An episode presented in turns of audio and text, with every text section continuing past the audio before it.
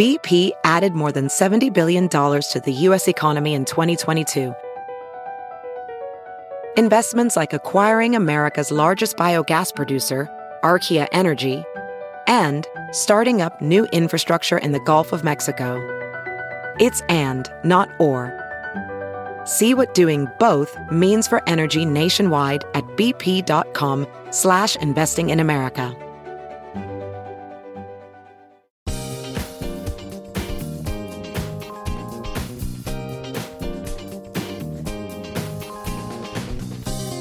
It's Friday, March 3rd, and welcome to another episode of The Ben Joravsky Show, brought to you in part by SEIU Healthcare Illinois, Indiana, the Chicago Federation of Labor, the Chicago Teachers Union, and Chicago Reader. ChicagoReader.com for everything there is to know in the city of Chicago, where to go, what to do, what to eat, what to drink, so much more. Columns from Ben Joravsky, bonus interviews from Ben Joravsky. It's all available at ChicagoReader.com, people. How many times do I gotta tell you? ChicagoReader.com forward slash Joravsky. That's J O R A B is in victory, S K Y.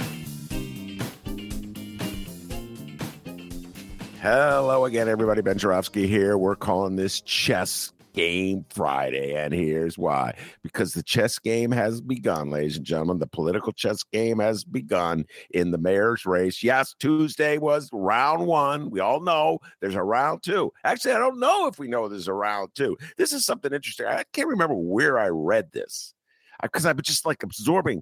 I've been nonstop talking and reading politics uh, for like the last two weeks. I can't remember where I heard or said anything, so I apologize if I'm not giving the person credit because I always like to give writers credit because no one's like not to get credit. Uh, I just can't remember. It may have been a Sun Times. I just don't remember. But they were talking about the low voter. Oh, Black Club. I think it was Black Club. They were talking about the low voter voter turnout. Uh, and one of the explanations is that people did not know there was an election on I'm sorry. I'm I don't mean to laugh at people. Uh, people did not know there was an election. Now, uh, my distinguished guest today is Rachel Hinton, uh, invest, uh, investigative reporter, Better Government Association. Before that, political reporter Chicago Sun Times. And Rachel and I, we we're about I don't know, 30 years apart in age, a lot more, maybe more than that. But I recognize something in Rachel that's in me, a political geek. And the notion and I'm I, I don't know if I'm speaking for Rachel on and I'm speaking for myself. The notion that someone could go through life and not know that Tuesday was a mayor election, it's like my head. I just like, are you kidding me? I mean, I don't care if you're if you're MAGA, you know, you love Paul Vallas, or you know, if you're a lefty, you love Brandon Johnson. I mean, you should know that there's a freaking political. I know, I know, I sound horrible. I know I'm going down that road again, like when there was the Patrick Daley Thompson trial and he was uh, sentenced, and the juror get an interview. She was 30 year old woman from the suburbs. She said she had never heard of the Daleys until she was a juror. I'm like, how could you go through life in Chicago suburbs and not know who the Daleys are? So, yes, I'm a political geek. I admit it. Uh, and uh, I think Rachel Hinton, she's nodding. She's a political geek too. we do not understand how someone cannot know there was an election. Um, Sometimes you just want to shake people. I, it's like, what do you mean? What are you talking about? Rachel, you're way too young to be like, oh, these kids today. But um, that's kind of where I come from on this thing. And so, anyway, so yes, there will be an April 4th runoff. And yes, uh, the gamesmanship has already begun. Um, and so it's time for an Oh, What a Week wrap up. And I'm really happy to say uh, Rachel Hinton is joining me. Welcome back, Rachel. You were here, I think, about, I forget when. It was after, somewhere after the last election, the general election. So um, now we're going to switch from state politics to Chicago politics. I'm going to open with this endorsement season. Uh, Jesse White, Secretary of State Jesse White endorsed uh, Paul Vallas. Uh, that was uh, significant because as soon as I saw that, I go, Walter Burnett is right behind. It's usually a package deal. Walter Burnett is the protege of Jesse White. Uh, Jesse White led him into politics. They all come as ultimately from the George Dunne 42nd Ward political organization. Bert Natarus was the alderman back in the day. I'm going way back, ladies and gentlemen, but that's where they got their start. And now Walter Burnett is his oh man, I can't believe so much time has gone by. He's now the senior alderman. I cannot believe this, Rachel Hinton. He's the senior alderman in the city council. Time flies, but he's still very much connected uh, to Jesse White. When Jesse White came out with that endorsement, I said it's just a matter of time before Walter does. Boom, one 24 hour cycle later, uh, Mick Dumke breaks the news at BGA. Shout out, uh, excuse me, BGA. Uh, Block Club. Shout out, Mick. Uh, that uh, Walter Burnett is going to be endorsing Paul Vallas. They're going to have some kind of press conference tomorrow. Uh, I believe, and get your thoughts on this. I believe that the significance of Walter Burnett's endorsement and Jesse White's endorsement is not so great in black precincts, but in white precincts.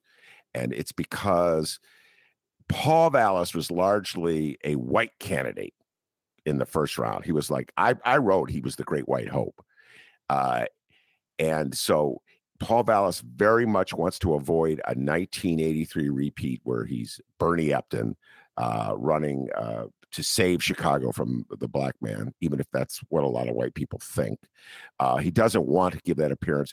So it's very important that he have black allies with him uh, to sort of assure white people that they're not racists if they vote for Paul Vallas.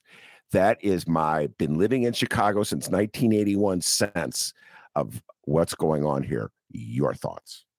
I think that's probably true. Um, I think that you know some white people, white white voters, will be able to breathe a sigh of relief uh, in in voting for Paul Vallas. But I also think that having Jesse White, who is an immensely popular politician, former politician, I guess, um, and you know Alderman Burnett come along and, and endorse him will allow for some black voters to begin thinking about voting for Paul Vallas.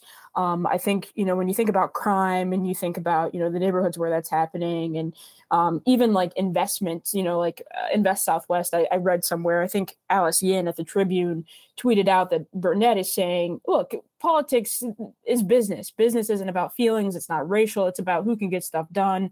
And to win here, we need to keep doing the stuff the Lightfoot was doing, which includes Invest Southwest. It includes, you know, trying to bring these developments to areas that haven't seen development. Um, I, I think that speaking like that and talking about issues that are really important to the voters that Lightfoot did get on Tuesday can really help Vallas make inroads and potentially win come April 4th. Um, obviously, like, you know, they have many weeks to figure out that game plan. This is chess, not checkers. You need to think so many steps ahead um, you know, this is like a training day of, of sorts for these these uh, candidates. But um, I think we're gonna have to see what the game plan, what the ground game is really like too. You know, whatever press conference they might do tomorrow, you know, it should also come with hitting churches, hitting, you know, not cookouts per se, but getting Paul Vallas out there in front of people to answer for his faux pas and missteps instead of trying to hide him back um, behind Jesse White or Alderman Burnett. Well, that's uh, his misstatements uh, on the issue of critical race theory, the quotes are coming out about the interview he did in Wirepoint 2021. The first, uh, Shia Kapos broke the first quote. Uh, and then I, I remember listening because of Shia uh, uh, linking to the interview. I remember listening to the interview and talking about in the air. I'm like, oh my God, the thing he said about white parents is not as bad as the thing he said about black parents. And so what what Paul Vallas was doing, he's engaged in a conversation uh, in 2021 uh, where he was talking about critical race theory, uh, and he said that, uh, I'm, I'm doing my best to paraphrase this, uh, Rachel. Uh, so part of the problem with teaching uh, the history of race relations to children in the public schools is that white kids will hear the uh, history, the sordid history of America uh, on a matter of race, and turn against their parents. And they'll, I'm not making this up. This is what the man said. Sure and they'll be like, no. and, and, and I, I could literally read it to you, but I think I'm doing a pretty good job of paraphrasing it. Uh, and so I called it won't eat the broccoli reaction. And so, in other words, they'll rebel against their parents. They'll be so outraged that their parents tolerated uh, Jim Crow that they just won't want to listen to them. And so I said, well, I guess they won't eat their broccoli when their parents tell them. Uh, and then the next breath, he said it's also bad for uh, black people because when kids hear about uh, what their parents endured and like Jim Crow again, et cetera, and so forth, they'll lose respect for their black parents for not having defied Jim Crow. Uh, and the next thing you know, they'll be uh, committing cr- street crime because they'll be so hopeless and so angry. They'll, it's like just, they'll be committing street crime. Utterly, in my humble opinion, this is me speaking, ludicrous statements. Uh, and Brandon Johnson raised it. Paul Vallas said, I don't want to talk about that. You know, I'm, I'm going to deal with the issues. So I think that's sort of what you're getting at when you talk about missteps, faux pas. That and then uh, the Twitter account, the likes of, uh, I believe, both racist as well as just like rude things about Mayor Lightfoot. Um, he initially said like he had no idea. I think he's, and then that changed to we're going to investigate how this happened, and then it was my account was hacked. Um, so he's going to have to answer for those those tweets. And if your account was actually hacked, um, how did that happen, and what are you going to do about it? Um, but I, I, think voters are going to have a lot of questions about him, both in terms of you know the Wirepoints comments that he made, the the critical race theory, uh, black parents versus, versus white parents comments, um, as well as his time as CPS CEO. Um, I believe the Philadelphia Inquirer in the days leading up to um, the election did a, a, look at his time there as, as CEO of their school district and said that you know it was kind of a mixed bag. He said that he left and, and test results were up. Um, I think officials there said that yeah, sure, like some things are good, some things were kind of bad when he left. He he left kind of in a mess. He left in a hurry. Um, and I don't know that he's really answered for that here. I think the Tribune did did something kind of similar to that, where they tried to take him to task for it or get him to answer questions. And I think his response was largely, "I don't remember that person," or "I don't know what you're talking about," or "I did a good job." But those issues aren't aren't going to go away. Yeah, shout out Greg Pratt. He's the one from the Tribune who broke the story about hacking, uh, or well, hacking about the uh, email. Uh, excuse me, the Facebook account uh, where Paul Vallas's Facebook account uh, was uh, liking really controversial statements. And then Paul Vallas later said it was uh, hacked. Uh, uh, back to the uh, the whole issue of endorsement. Right before uh, we went on the uh, air, started doing this recording, I should say. Kelly Cassidy, State Representative Kelly Cassidy from the North Side of Chicago, frequent guest on the show. What up, Casey? came out with an endorsement for Brandon Johnson. Uh, Kelly had been a big time supporter of Lori Lightfoot. I do interviews with her from time to time, these virtual interviews, uh, Rachel. That's what we do these days. Uh, and so she would be sitting in her apartment or condo, whatever it is, in Rogers Park, wherever she lives. And in the backdrop, there was uh, a big uh, image, like a cardboard cutout image of Lori Lightfoot. That's how much she likes Lori Lightfoot. uh, she was big time supporter of Lori Lightfoot. Of course, Lori Lightfoot uh, was uh, unsuccessful. We'll get into that in a little bit. Uh, but um, what do you think the significance of that is? I'm mulling that one over. Uh, Kelly uh, Cassidy uh, endorsing uh, uh, Brandon Johnson. Do you think there's any chance that that suggests that Lori Lightfoot might endorse Brandon Johnson, or you think they're just two independent things in the universe? I think they're two independent things. I think they're gonna. They're Lightfoot was going after him really hard, especially in those last days of the campaign.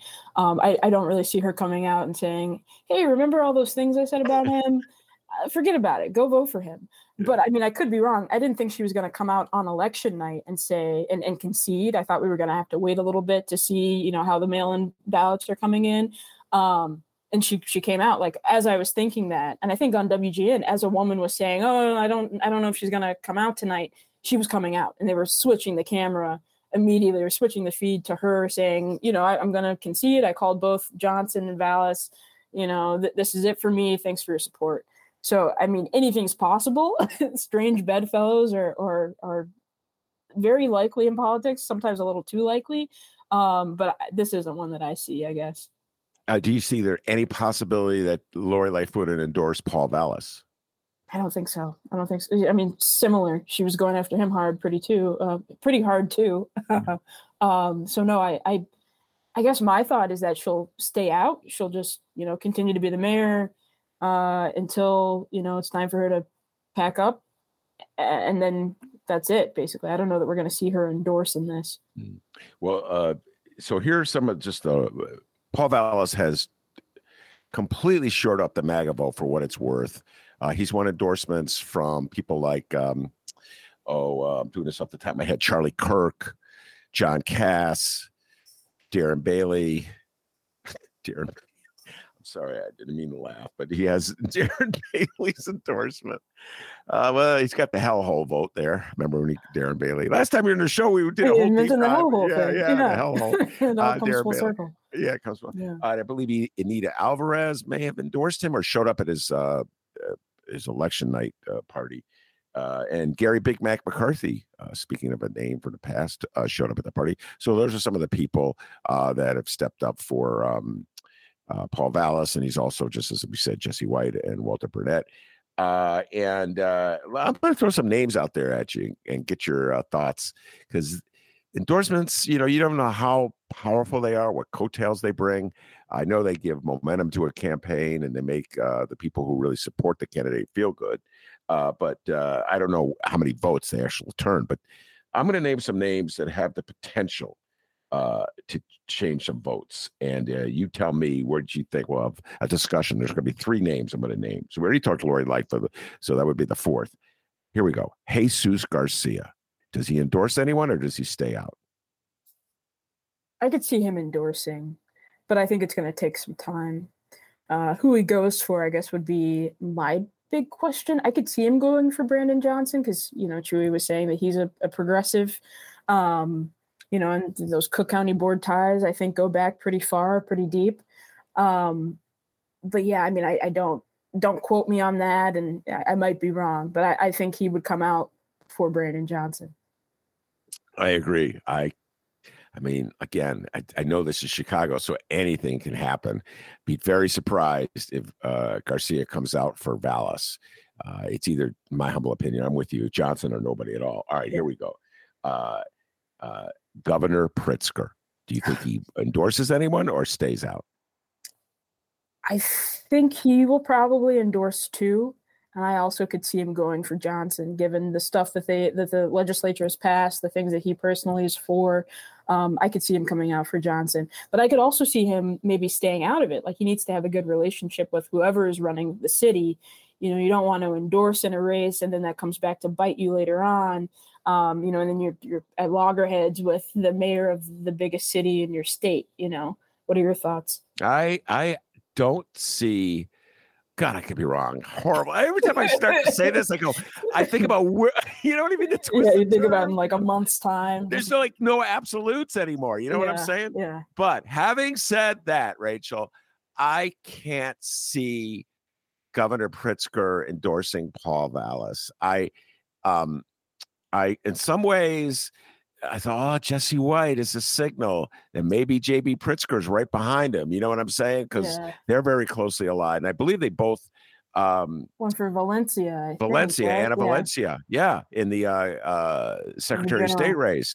Uh, a lot of good that did her, but uh, she finished second. Yes. Yeah. Um, I just I don't know. You know the um, uh, when JB ran the first time around, the left uh, part of the Democratic Party was not for him. The Mm. lefties uh, were just very hesitant to support him. Uh, they just didn't know where he was coming from, and they didn't trust the fact that he was a billionaire. I remember this rhetoric, and then he just won over the left, I believe, in his uh, first two years with his, as you just point out, a string of initiatives that were to the left of center, uh, legalizing reefer, et cetera, and so forth.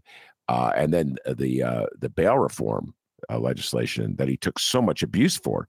Yeah. So all of that is for the left of center, uh, and to turn around after with that as a backdrop uh, that has really transformed your identity eh, nationwide from what you were when you first ran a billionaire nobody knew us that you just assumed you were a centrist to uh, someone on the left uh, or even if it's pragmatic leftist to vote to endorse the guy who was endorsed by charlie kirk and john kass and darren bailey. You know what i'm saying? I Yeah. just I, that's gonna hurt. I would that would hurt jb pritzker's brand uh going forward. So i i don't i am i'm with you. I don't see i don't see him endorsing paul vallas but you know they're they're they're grown-ups when it's all over. They could you know how it goes in politics Yeah. right so you just You deal with it. You deal with You the deal hands with you're it. dealt. Yeah. yeah you deal with it and Uh, so for okay, so here's the last one, and then we'll get to what's on your mind. Uh, Barack Obama. Does he endorse anybody? I, I, think he'll sit out on this one.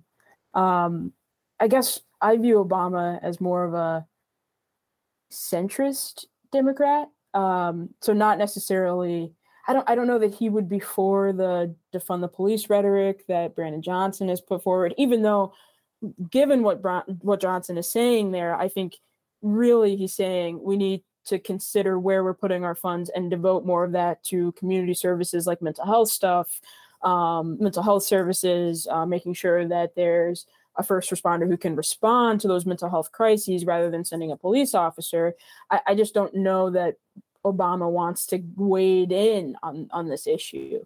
Um, again, I could be wrong. I, I, very well could be wrong, but I don't I don't know that he would come out for Brandon Johnson um, because of you know some of the things that have already been said on the the campaign trail and i don't think he would go for vallas either because of some of the names that you just mentioned um, that would also mess with his brand you know of like he's a, a very well liked beloved former president um, why get mired in local politics when you can remain above it and continue to try to like smooth over you know the obama presidential center and get people to support that and pay attention to that rather than you know who you voted for or backed in a mayoral election.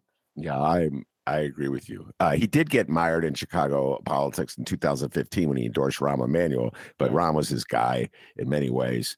Uh, Rahm allowed himself to be kicked out of the White House to become mayor. Think about that. he, got, he got kicked out of the White House. We don't want you around here anymore. But guess what? Why don't you go become mayor of the city of Chicago? Yeah, we'll support that bid. Don't worry. Um, there was a, a, a, a local referendum. This is really going into the weeds here uh, an advisory uh, question on the ballot in certain precincts in the fifth, the fifth ward. ward. Yeah. yeah, and about uh, the community benefits agreement. What what yeah. a we didn't even go over this. Rachel Hint knew about this. Okay. Yeah, this overwhelmingly in these precincts. Geekdom, ladies and gentlemen. so uh, one of the uh, the supporters of that uh, sent me the results. Uh, shout out Dixon, and um, it was overwhelming for be. I mean, it was just like like eighty-seven percent, ninety-two percent. Yeah, like yeah, they want a community benefits agreement. Yeah, South Shore. I'm pretty sure yeah. it's South Shore. Those precincts. Um, yeah.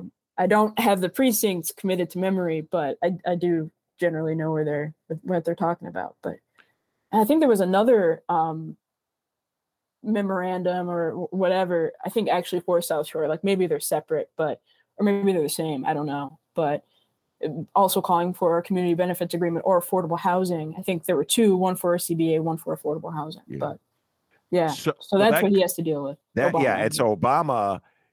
I mean, you get what I'm saying? Like Obama's not for a CBA. Okay, he has personally said that.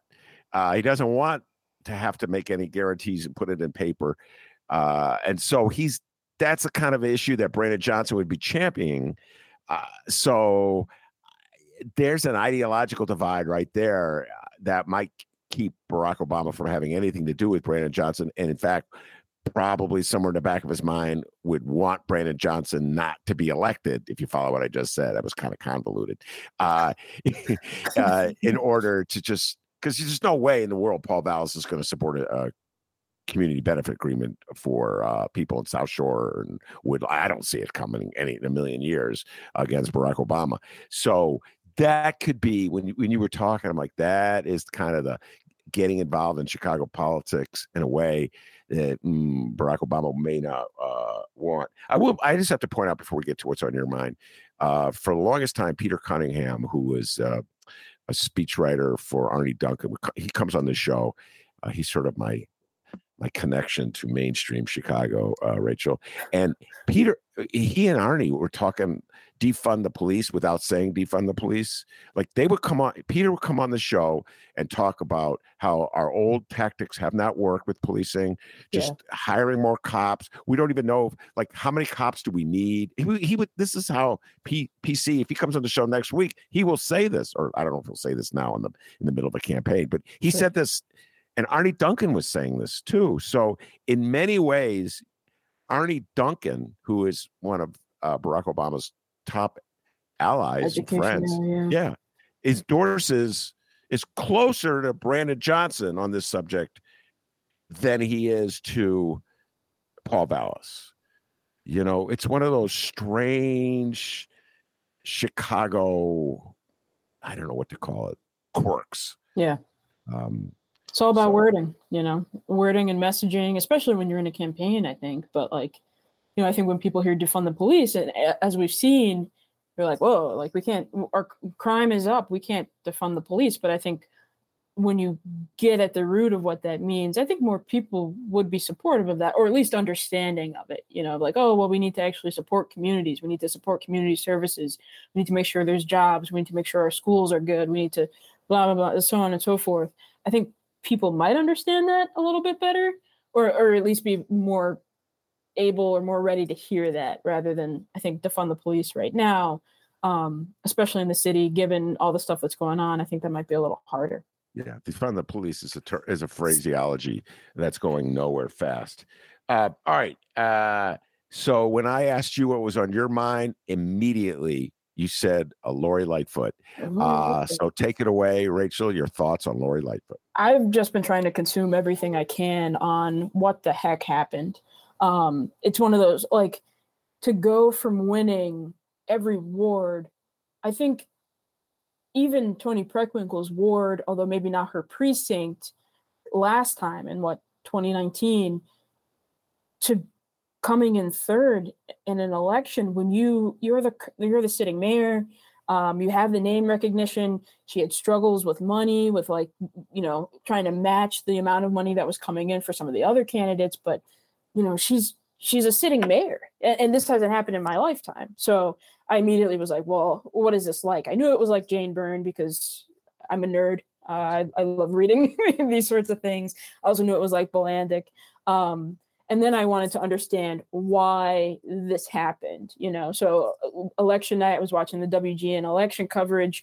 They had, you know, a group of of former aldermen who are now retired. Uh, Alderman Michele Smith, who used to represent the 43rd ward, said many wounds in politics are self-inflicted, and I feel like that you can you can you know say she's pugilistic. You can use whatever big words you want to use, but ultimately she shot herself in the foot or in the hand, like Alderman Derrick Curtis, I guess. Um, no, just kidding. She'll be at Zadie's next week, ladies and gentlemen. Sorry, Rachel. um, so I, I, I think that ultimately that's what what happened here. I mean, looking at everything that she could have done differently, I feel like she ultimately stood in her own way. Um, she ran a completely not not she ran on so many things that people really wanted to hear in 2019 transparency um, you know an elected school board that's one of the things i think of. Um, collaboration uh, bringing in the light. And i think across the board she just kind of failed on those things. I mean one of the big ones going back like reading these articles was trying to stem gun violence and trying to figure out how we can stop this. And she just didn't it didn't materialize. And i think some of that's not her fault you know she was dealt a tough hand. I mean how do you deal with a pandemic? You know you, you can't predict if that's going to happen. You can't predict what's what that's going to do or the civil unrest that happened after george floyd uh, was killed in, in minneapolis by a police officer.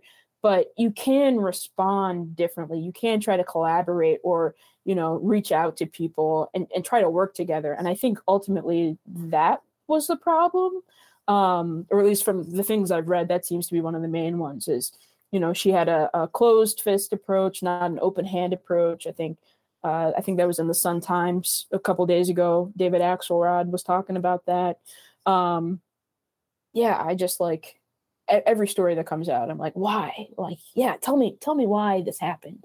Um, and even on election night you know that was one of the things i, I immediately thought of was people are mad you know you can't run on something and then turn your back on it you know um, what are your thoughts on, I on um, that oh my god, that uh well my need my first reaction, my first response to election when I took a look uh, election night results, when I took a look at the results and uh parsed it, put it together with her campaign where her campaign settled.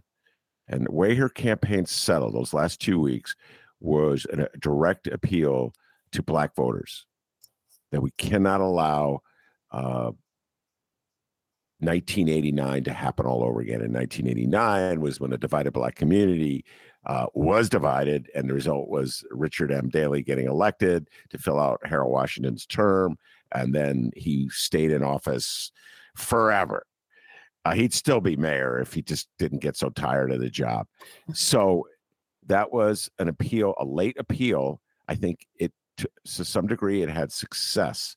The reason it didn't have enough success to put her over the top and get her in the runoff is because Willie Wilson ran. And mm. why? And Willie Wilson got 20% of the vote in the black ward, uh, approximately. And why did Willie Wilson run? Because Lori Lightfoot rejected him from the moment, did not return his calls, did not show him respect. I mm. can't, when I think about this, Rachel, I just like, what an unforced error. It's it, what just an inexplicable bumble move. Yeah. He should have been put on a board immediately. Yeah. I don't, we're, call him in. Which board would you like to serve on, Dr. Wilson? You're a businessman. You know, what, what do you want to be on? You want to be on the plan commission? You know, what do you want to be on? Tell yeah, me. Yeah. You know, and here's my number. I will call you. You call me with anything, I'll answer your call. He did her a favor in 2019 by endorsing her, taking her around to churches. And I just, Rachel, I'm sitting there going, I, I mean, I can't even get the words out. Just forget being a politician in life. If someone helps me, I'm like, I just, you helped me once in a difficult moment. I, am like, I remember forever. Yeah. Yeah. It's like, yeah, you helped yeah, yeah. me. Yeah. You helped me when I was down, when I needed it man, I, I don't get it. I don't know. I don't know how she could have done that. And he never forgot. And he's a millionaire. He's like, I'll kick in a million dollars, my own money, just to beat you. Yeah. And I won't even beat you. You'll just lose. and guess what happened? Yeah. I'm like, I can't get, I, I, I don't know. I don't know what to say. I don't know if it's, I said this the other day in the mic. I don't know if it's because she, you know, went to the the great colleges. She's really smart. She's book smart corporate lawyer, uh, University of Chicago Law School. I mean, you don't get smarter than that. Michigan, you know, and uh, Willie never graduated uh, high school. So I don't know if she like rolls her eyes at him. You know what I'm saying? I don't know. I, I, yeah. I you know, my, my mom says a lot about some people have book smarts, but not like street smarts, you know, which isn't just my mom, but like that, that's a common phrase of just some people, y- you don't I think we all know, or we especially know, if someone helps you, you say thank you and then you return the favor if and when you can. Um, and, and not in a patronage kind of way, but just like, uh, hey, thanks. I, re- I remember that good deed, that favor you did me. Let me try to help you out too. And I, I think, again, that comes back to her not necessarily being collaborative, but being combative, or, you know, maybe being mayor, she's like, she's dealing with so many different problems trying to put out so many different fires that she just didn't even think like, oh, I need to make sure that I get back to Willie Wilson, which to me sucks, but I think to her probably made sense at the time, or, or could have made sense at the time. Obviously now I'm sure she's she's rethinking that. I, I, I don't know what she's thinking about it. Now, I'm, before I move on to what uh, something else on my mind, I want to uh, one more thing about Lori Lightfoot that you said. I'd love for you to elaborate and the issue of broken promises, the theme of broken promises. And I talk a lot about this on the show. I voted for Lori Lightfoot in 2019. And I always make fun of myself because the one of the main impetuses for me voting for her was an appearance she gave at the hideout. Uh, Mick and I, Mick, Mick Dumke, uh, we were hosting the show together at the time. And she just sounded Eh, it's like she said everything that's I wanted to hear on every question. And what that lefty audience was mostly lefties in the audience and uh, wanted to hear. Uh, and I remember Mick, who's younger than me, but is somehow wiser and less naive, telling me, Ben, just because she told you what you wanted to hear doesn't mean she's going to do any of it. Something like that. you know, and I, oh, no, she wouldn't just, she must really mean it. Rachel, she did none of it. Yeah. And uh, so does it, I mean, it does it matter Yep. I mean, I've heard so many Chicagoans tell me, Ben, everybody, every politician breaks their promises, but I don't know. I mean, eh, you you got to remain true to something.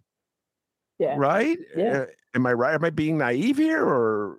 No, I mean, I think politics is a game of like give and take. Like you're going to have to compromise. You may not be able to get everything done, but I think on key issues that she came out in support of, like like police reform or the elected school board she it, it felt like she had one position in 2019 and then when those topics came up she completely pivoted. She was on a completely different side especially the elected school board. Like i covered that kind of closely when i was at the sun times and going back to candidate lightfoot and her saying we need an elected school board. We need to make sure that you know parents and and you know uh, uh, other guardians or whatever people involved in schools are on these boards telling us what we need to do to I don't want to give up this control of the school, you know, or like, oh, we can't let these community organizers in here. They're not going to know what they're doing or whatever. Those are so different. So I think people looked at that and were like, who are you? who did I vote for? Um, and so I think that ultimately that's that's why, you know, game of politics aside, I think that's maybe why people decided to go with someone different this time around she's saying these things this time, you know, oh, please reelect me. I'm going to do this, this, and this. But can you be sure that any of that's going to happen and that, you know, in a year or even six months' time, she won't completely change her mind on that or, or have a new stance? Could you imagine? I just had she endorsed the elected school board, had she been there at the press conference when JB Pritzker signed the bill, uh, what a difference that would have made in this campaign in terms of her rhetoric. Yeah. And th- like JB, one of the first things he did was uh, sign on the legalizing cannabis, totally transformed the state on that issue. And he was proud of it when he ran in 2022. I legal, you're high right now and not worried about getting busted thanks to me. And, yeah, uh, yeah, yeah, yeah. So, yeah. Sorry. No, go ahead. I'm just saying, like, I just I'm envisioning what a, if she's I promise you an elected school board, they couldn't deliver it, and guess what? I deliver. Yeah, something like that. Like, yeah. I think even if like with the the school like police reforms, I think there have been many stories that have said that throughout this process, it's been hard to get the city to comply with those reforms or to be responsive. Um, I think if she had done something differently there, as well as with the elected school board. She could have come out on the campaign trail and said, look, after the shooting of Laquan McDonald, you said that you wanted more oversight of police. I really tried to make that happen. Here are the things I did to do that. Or, you know, we said we wanted more parent, uh, com- community organizer representation involved in schools. Here's what I did to do that. It may not have been exactly what I promised, but I made good steps. I made like tangible steps toward that. I think it could have gone differently. There would have been more things for her to point to. I feel like instead she was she was playing defense a lot, which is fair. I mean, not fair. I mean, it's it's understandable because she's the sitting mayor, but I I think that there maybe wasn't as much for her to point to on those big issues that she ran on before. And uh finally, there's the issue of her uh, unceasing fight with the Chicago Teachers Union. And another thing she said uh, at the hideout stage, uh, we I we point blank asked her about that because the teachers union was in with Preckwinkle in 2019, and they ran some ridiculously over the top commercials denouncing Lori Lightfoot. I, you know, you know, Stacy, I love you, but I thought those commercials were crazy, and uh, so I asked or maybe I can't remember who asked. It was probably me, uh, Lori Lightfoot. Uh, are you going to be able to put that behind you when you're mayor? And she said, absolutely. It's politics. It's. I'm like a dummy. I'm like, see, Mick, sign me up. Mick's oh, like, no, what man. are you doing? you believe this? Uh, so you know, looking back, you uh, you have the luxury of hindsight. Uh, looking back, just your thoughts on Mayor Lori Lightfoot's relationship with uh, Stacy Davis Gates, Chicago Teachers Union. I feel like it was unnecessarily antagonistic. I feel like there were a couple of instances, especially around like trying to avoid the strike, like in those negotiations. And I heard this from some people that like there was one conversation happening in the room, and then Mayor Lightfoot would go out and be like, "Screw them! I hate the CTU." Blah blah blah blah. It's like that's not how you get things done. It's not how you try to avoid a strike, especially when you don't want one. Um, you know, I, I think maybe she walked in with a grudge. I mean, I think it's uh, even more than maybe. She walked in with with a grudge or like, "Hey, you guys didn't support me before, screw you." And that really colored or really set the tone for her relationship with him, but I don't know that that was I don't know that that was helpful at all for her or for CTU or or for teachers or for kids or whatever. They're a major union in your city. You have to just figure out how you're going to work with them. Um, and even if you can't work with them and even if they do ultimately strike i don't know that going out to the media or or talking badly about them or their leadership is going to help you in the end because you're still going to be dealing with the same people you're still going to have to deal with the same union mm-hmm. yeah i'm with you i uh, it's inexplicable to me uh, and i just imagine what life would have been like uh, had she again i'm you know, elected school board, it's basically the same issue. Uh, had she just completely had different rhetoric from the get go, uh, reached out uh, to Stacy Davis Gates, embraced her. Here's my phone number. Call me anytime. This is like 101, you know. And uh, and I think of Rahm Emanuel, who had respect for powerful people, uh, and uh, but he had no respect for the teachers union because I don't think he thought of them as a worthwhile adversary. I, I've always thought that Rahm views the left with just contempt and disdain, mm. as though, oh, ultimately you have no choice but to vote for people like me. So just shut up and get in line. You're so annoying. You're so unrealistic. You're so impractical. You'll never win anything. Uh, then he would he would say this with a lot of f bombs thrown in there, and and I think somehow or other, uh, Lori Lightfoot picked some of that up. I don't know if they mm. feed that in the food they give to these mayors. You know, here have a dose of hate teachers. Yeah. Uh, but it just, I, you know, you, you know, I can't imagine Lori Lightfoot treating the head of some Chicago corporation with the same amount of disdain as she treated Stacy Davis Gates. Similarly with Willie Wilson, I can't imagine her treating like I don't know, president of a bank or something like she treated Willie Wilson. And yeah.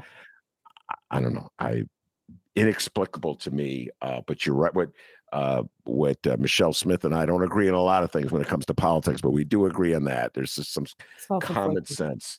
Uh, all right. Um, so I'll tell you what's on my mind as well, and uh, it's partly on my mind because you put it there, uh, and this has to do with You're the welcome. future. yeah, the checks in the mail. Uh, uh, this has to do with the future of policing in the city of mm. Chicago. And we are at a crossroads. And when you mentioned policing to me, I thought about it. And I thought, oh my goodness, where we were in the summer of 2020 in the aftermath of George Floyd's murder uh, and where we are today. And uh, I mean, it's just like separate planets. Uh, yeah. And eh, Brandon Johnson's on the defensive, running away from the defund rhetoric. Uh, Paul Vallas is very much feeling in the moment and saying, I will make Chicago the safest city in America by hiring more police officers. And so uh, reporters are hounding uh, Brandon Johnson. Are you going to fill those vacancies? Are you? I'm laughing when I hear that, Rachel. You notice because you're a, you also study budgets. They keep the vacancies there so they don't have to raise taxes. They have vacancies there so they can spend the money on other things. You know, you fill those vacancies. I don't know where you're going to get the money, Paul Vallas. Yeah, yeah. Whatever. uh, the games people play. Um, I I don't know where we're going with this. I really, I don't know you know, it seemed like there was that moment in 2020 where people were coming face to face with the uh, notion that maybe uh, our old tactics of policing were no, it's time to realize they don't work. And then the riots happened, and then boom, the backlash happened, and boom, hire more cops, round them up. Let's just round them up, throw them in jail. Uh, throw away the key. yeah, throw away the key. Don't get many food. All right, maybe bread. Uh, your thoughts? I think it'll be interesting to see. I mean, all of this kind of hinges on who becomes mayor. So Brandon Johnson, in, uh, in an interview with WTTW a couple days ago, said that he would invest in promoting more detectives to try to solve more crimes, and as well as you know the community things that we talked about. Like when people mentioned defunding the police, what he actually means is you know a public safety plan that does youth development stuff or youth employment, trying to get kids off the street active in, in something and something else. And I know Paul Vallas has talked about, I think they both have actually, um, keeping schools open evenings and weekends uh, for allowing for hobbies and whatnot.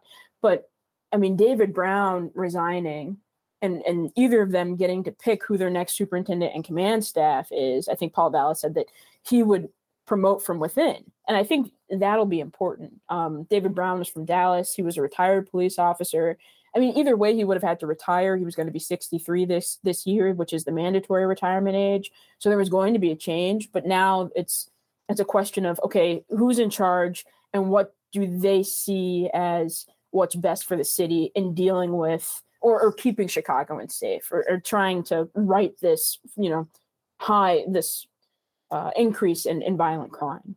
Um, so I, I think ultimately it hinges on that. And right now, it's it's more a question of who's going to be on the fifth floor. I um, when I saw that uh, Garry Big Mac McCarthy was at uh, Vallas headquarters, I just my first thought, oh, Vallas is going to hire him for round two as police chief. Uh, I mean, if you're going to go back in time on policing, go back in time. Uh, I don't know. Do you think I'm really on a limb there? Do you think there's a possibility that uh, Paul Vallas would hire Garry McCarthy? I don't. I don't think that he would hire Garry McCarthy. Garry McCarthy was the police chief during the Laquan McDonald period of time, right? That is correct. So, I do you want that? Do you want that name association to come back? Like, I don't. I don't think so. Um, I think Paul Vallas will probably find somebody from within who he can feel confident in. You know, I don't I don't think he's going to say like throw them all against the wall and you know cuff them and stop and frisk and all that stuff. Like part of me, and this might be the naive part of me, wants to believe that we have moved away from that. We're trying to move away from that kind of policing, and I don't know that Paul Vallas wants a Laquan McDonald on his conscience and uh, as a stain on his potential mayoral you know tenure so I, I think he'll he'll approach this differently. Um, but I, I don't think that'll be Garry McCarthy. Who it ends up being, I don't know. Like they mm. they could be similar. They could be cut from the same cloth. Um, I couldn't tell you, you know, who that person might be. Um, but I, I think he's probably going into it thinking about that, you know, not wanting an unforced error in that regard. Yeah. Uh, I was just so surprised to see Garry McCarthy there, and uh, and then Anita Alvarez. I'm like, what the blast from the past? Yeah, I mean, this is the Laquan McDonald past, yeah. Uh, and uh, it's really it's the whole issue of how the videotape in the Laquan McDonald case. Uh, that's that's where you know ultimately Rahm Emanuel, Anita Alvarez, and uh, Garry McCarthy. Uh, that's where they're most vulnerable, I think, because I mean it's how the city reacted, responded to evidence of a murder. And they concealed the evidence of the murder while they said an investigation was going on. And I think most Chicagoans concluded there was no investigation going on. They were just running out the clock. And then a judge forced them to reveal the uh, the uh, the tape, the recording of the murder of Laquan McDonald. And uh, because of a freedom of information lawsuit uh, that had been filed. And so, you know, when people saw that, it was just too much for Chicago. So you're probably right. Uh, Paul Vallas, you would think, would be too smart uh, to do that. We also had police councils, first ever police council elections. What impact do you think uh, those elections will have and that council will have on policing in the city of Chicago? There's supposed to be like an oversight board, and they also nominate people to a city city council oversight committee or commission. I want to say. Um, so it, it's my thought and maybe not hope, but my uh, my inkling that there will be more oversight, more questions asked of police, and maybe how we police, what our policing tactics are. Um, the FOP backed candidates, I think there were seven, of maybe 17, 17 or 18 who won.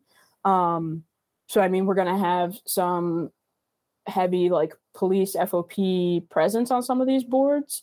I think for the others, that's not necessarily a case, or we're still maybe waiting for results. Um, so maybe we'll see some changes in policing, or we'll see changes in police tactics. Um, but to be honest with you, all of that remains to be seen. This is the first time we're doing that. Um, the, the first time we've we've voted for these councils um, for for people on these boards. So we'll have to see like what's beneficial and what's not beneficial. What changes do we need to make? Yeah, ultimately, it's uh, an experiment with democracy, which is always healthy for the city of Chicago. Which is why I was for the elected school board. Many of the reasons, one of the reasons I was for the elected school board, uh, because it's like, you know, I, I don't know, we, we are a democracy. This, uh, putting all this authority uh, under in the in one office in one person uh, is just, I don't know. It's like medieval or something like that. You know, I just so yeah, I but it is democracy. You got some uh FOP candidates in there. You got uh some uh like from the the deform deform that's a Freudian slip. the defund uh, you know, uh, the rat more radical approaches uh, to policing. Well, you're just trying to move on from that. Yeah. Uh, let's just move on from the. Maybe we can edit that out. Uh, nah, keep it in. Uh, so, um, uh, yeah. So, yeah, I, I do appreciate the fact that that's kind of going to be a diverse body. Uh, much like I, I, assume the elected school board will be a pretty diverse body as well. I will not be as just teacher union reps. Trust me, to be some charter school people at that table as well, because there's a lot of money that's going to be thrown into that race. Oh, for sure. All right. Uh, we will close with something else that's burning on your brain. Uh, city council. Some alder. We've been talking about the mayor's race, but there were some aldermanic races as well. Take it away, Rachel. Yeah, the fifth ward is going to see a new person for the first time in 24 years. There's a runoff between Desmond Yancy uh, and what's her name, Tina Tina Hone. Um, so uh, to me, this kind of looks like a um, community person versus a more establishment person. Hone was a member of Lightfoot's administration up until she decided to run for this position. Uh, Yancy is a senior director of the Inner City Muslim Action Network. He was in part of uh, like other public safety councils or coalitions too. Um, so I think that'll be an interesting one that I'll be watching. Um, I was also looking at some of the uh, Lightfoot appointees who did not endorse Mayor Lightfoot. Um, one of them being Nicole Lee, who did get the endorsement of uh, former Mayor Daley, and I think his brother um, John Daley over on the county board. Um, she's also the daughter of a mayoral aide, a former mayoral aide herself. Um, she didn't get enough of the vote to avoid a runoff. I think they're both around 30%. Her opponent is uh, Tony Ciervino. I wrote out wrote down his name, but not the pronunciation. So sorry if I messed that up. Um, so that'll be something interesting to see too. He's a police officer, a CAPS member. So I don't know if he's FOP backed, but you know we're, we're seeing those those kind of fights out there in the aldermanic, some of the aldermanic races. Um, to replace Alderman Cardenas, in the 12th ward, the uh, person appointed was actually ousted by a woman who has never run for office before. Her name is Julia Ramirez. Um, so I think I, am interested in her and her backstory and just how what kind of game she ran to to get this. Um, and by game, I mean like you know, how did she get the word out? You know, building a campaign apparatus as a first time candidate is pretty hard. Um, there's so many things you don't know, and you don't know that you don't know them until you're doing it. So um, I, I, knew very little about this race, but in the lead up to this, to preparing for this, I kind of read as much as I could. And she seems like an interesting person. She's a, a CPS uh, social worker. Um, and then Bill Conway, uh, former uh, Cook County State's Attorney candidate, is now the 34th uh, Ward alderman. Uh, he won outright Tuesday night against a real estate broker named Jim Ascott. Yeah, I uh I, I had some fun with that. Yesterday's guest uh, was uh, Carlos Ramirez Rosa, alderman of the 35th mm-hmm. ward, uh, and uh, so follow me on this. Um, this is my favorite lines here, Rachel. Uh, city council is just like not much different than a high school uh, cafeteria. Yeah. There's different cliques. Uh, there's all kinds of mean girls and bullies, et cetera, and so forth. Uh, and really, if you want to understand the dynamics of the city council, just think back to your high school days, uh, and that's kind of how I view it. Um, I think, oh, actually, that metaphor applies to a lot of things, uh, workplace as well. But let's uh, move on from the metaphor. Uh, Carlos is the 35th ward will sit uh, n- next to uh, Bill Conway, the 34th ward, and really interesting contrasts that uh, in those two. Bill Conway ran against Kim Foxx in 2020. Yeah. it was sort of a prelude to the Paul Vallas campaign in many ways. Said we had gone too far. we were too lax in terms of how we deal with um, criminals, and uh, Kim Foxx was too permissive, and as a result, crime is rising. And then, of course, they had the Jussie Smollett case uh, to wave around. It's funny how that one's all but forgotten these days, Mhm. even though it's still staggering on. Yeah. Uh, so I just get a, such a kick out of the fact that Bill Conway and Carlos was sitting next to each other. Carlos said they've he's they get along on a personal level. They'll they'll be fine sitting next to each other. Yeah. But interesting thing, I love this part. His seatmate for all these years was Carrie Austin, and the 34th ward following this, Rachel, as it's now con- uh, constituted, or in the previous map, was a South Side ward. yeah. Uh, and when they redid the maps, they because of the falling black population, her ward got chopped off. She had been indicted, so it's like she wasn't going to run for reelection anyway. Yeah. She was the person who had to fall on the sword, uh, and just have a seatmate is Carrie Austin, who's so old school, Chicago, just like so old school. You know what I mean? Her husband was an alderman. Her family's on the payroll Yeah. you know, to Bill Conway, who's the son of like this Carlyle Investment Corporation. Dude, I'm like, Carlos, you really got quite a seatmate situation there, you know. oh Lord, uh, it's the dynamics of the city council. It's going to be so interesting. Let's let's say for a moment, Paul Vallas is victorious. So many lefties were victorious in this. La- it blew my mind. I had Jessie Fuentes was on as a guest for the 26th ward. She's a lefty. She won without a runoff. Rossana Rodriguez won re-election without a runoff. Yep. Uh, Carlos didn't even have an opponent. Matt Martin didn't have an opponent. JT was victorious. Jeanette Taylor in the 20th without a runoff. I mean, this I think Will Spada too, right? it, it has he well he was the last i saw before when i looked this up uh they were counting the mail ballots to see if he was going to have a runoff or not he's very close just like jim gardiner in the 45th ward Gotcha. uh so there may be a runoff but i i i think if there is a runoff i think La Spata is going to mop the floor with sam royko. I just i mean i just his i just believe that's going to happen. So the dynamics of the city council like if you have like a daily style paul vallas trying to implement i don't know like corporate tiff money or whatever uh, downtown tiff funding and a bunch of radicals in the city council you'll be interesting yeah. to put it mildly to see how that play and these guys won't be rookies like they've got four years of experience jt knows the game now Exactly. you know Yeah. and, and you're not dealing with newbies who don't understand the rules of order or whatever. You're you're dealing with seasoned people who, you know, aren't gonna let you do whatever you want. They they have their own agendas to push. They have their own constituents to like to stand up for, to speak for.